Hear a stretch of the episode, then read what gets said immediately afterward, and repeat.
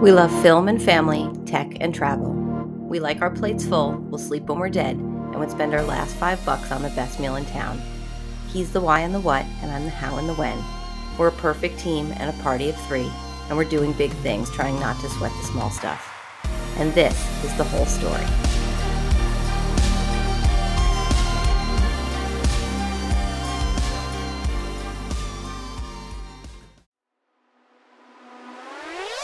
August 29th, 2020. Life is good, life is hard. These two truths are unrelated. If there's a slogan, this is it right now. I am astronomically grateful that I wake up every morning in a European country, take weekend trips to do monumental race related activities, and do work that can be successfully executed from a remote location. I drink coffee quietly in the morning and get some real thinking stuff done before any of the man children in my house wake up. My friends are supportive of and tuned into my wild adventure, and I know without a shadow of a doubt that making this trip will be a tangential course changer for our cosmic trip through the universe. But this shit is hard, like the smallest menial tasks the language barrier plus COVID plus finances plus how do these boys create so much damn laundry on a weekly basis? The race is next weekend? No, it's not. We're canceling it. Oh, you need to stay in this town for another week because we changed the race location? Too bad. The Airbnb you've been staying in for a month isn't available for another two days, so you'll have to move. You emailed us that important paperwork? Oh, we never got it. I think back to my dad and uncles and my grandma and poppy in their Italian basement kitchen in New Jersey. They tell the old joke of going to school uphill in the snow, barefoot, both ways. That's pretty much what this feels like. The especially astringent combination of the world's gross inefficiency due to understaffing and reorganized priorities during a global pandemic and exponentially decreased ability to manage stress, critically think, and execute due to months of malaise and low level cortisol release from watching too much television news media has left us all in a persistent state of maximum effort for minimal result. Throw in the US presidential election as sprinkles on top. There's just no leverage. We're all Sisyphus. Now, I'm not a natural worrier. I don't ascribe to fear induced wonderings or lean into the what ifs of life's many twisted ways. If I did, having a kid who's a race car driver and a husband who's self employed would be absolute torture.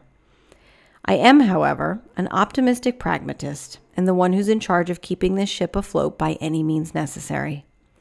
That means I'm the one who battles bouts of insomnia, wrestling nightly all the evil monkey mind thoughts regarding our finances, our choices that impact our finances, and our future which also depends on the finances.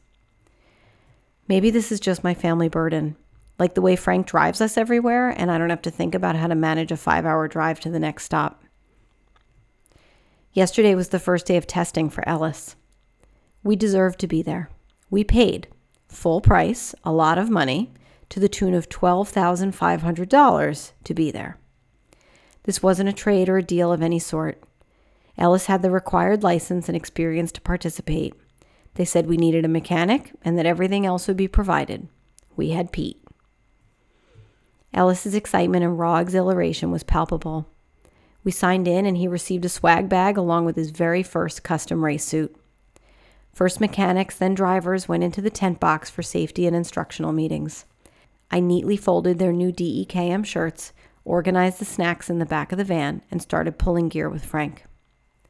When Ellis emerged from the tent, he was smiling huge, giddy. We headed to the van so he could check out the swag and his new suit.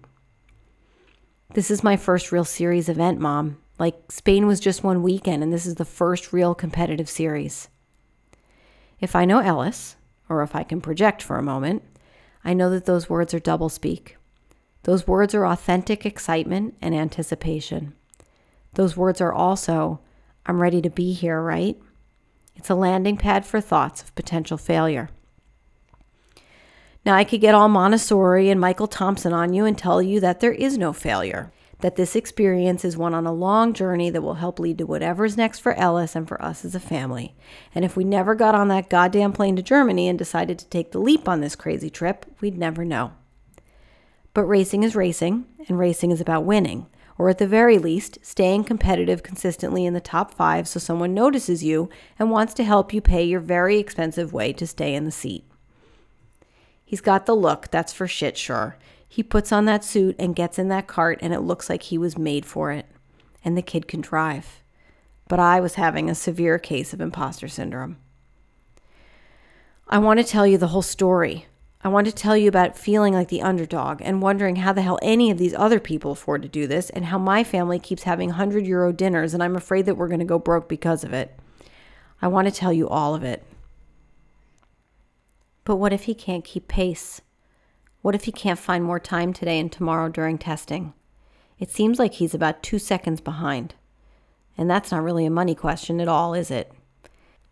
My biggest concerns are keeping this ship afloat financially.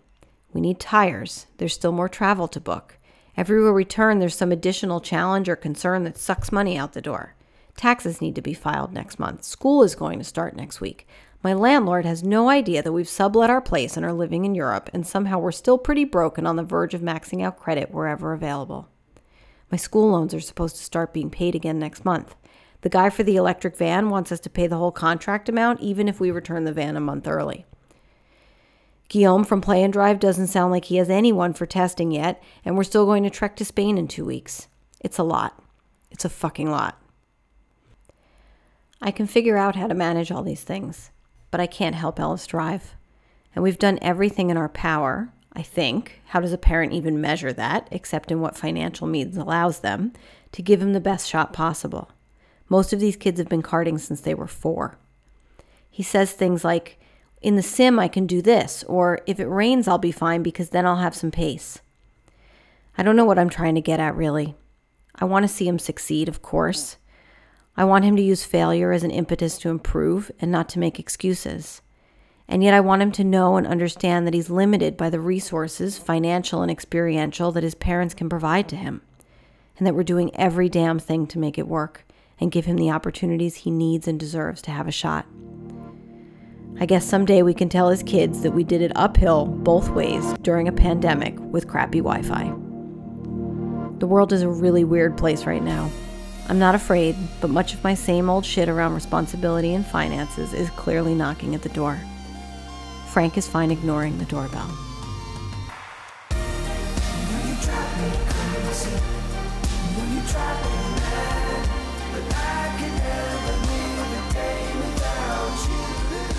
The Whole Story is a podcast about my family's journey to follow Ellis's singular passion during a global pandemic.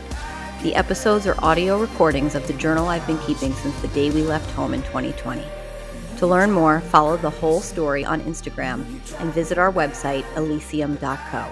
And remember, life is good, life is hard. These two truths are unrelated. You know you but I could never live a day without you.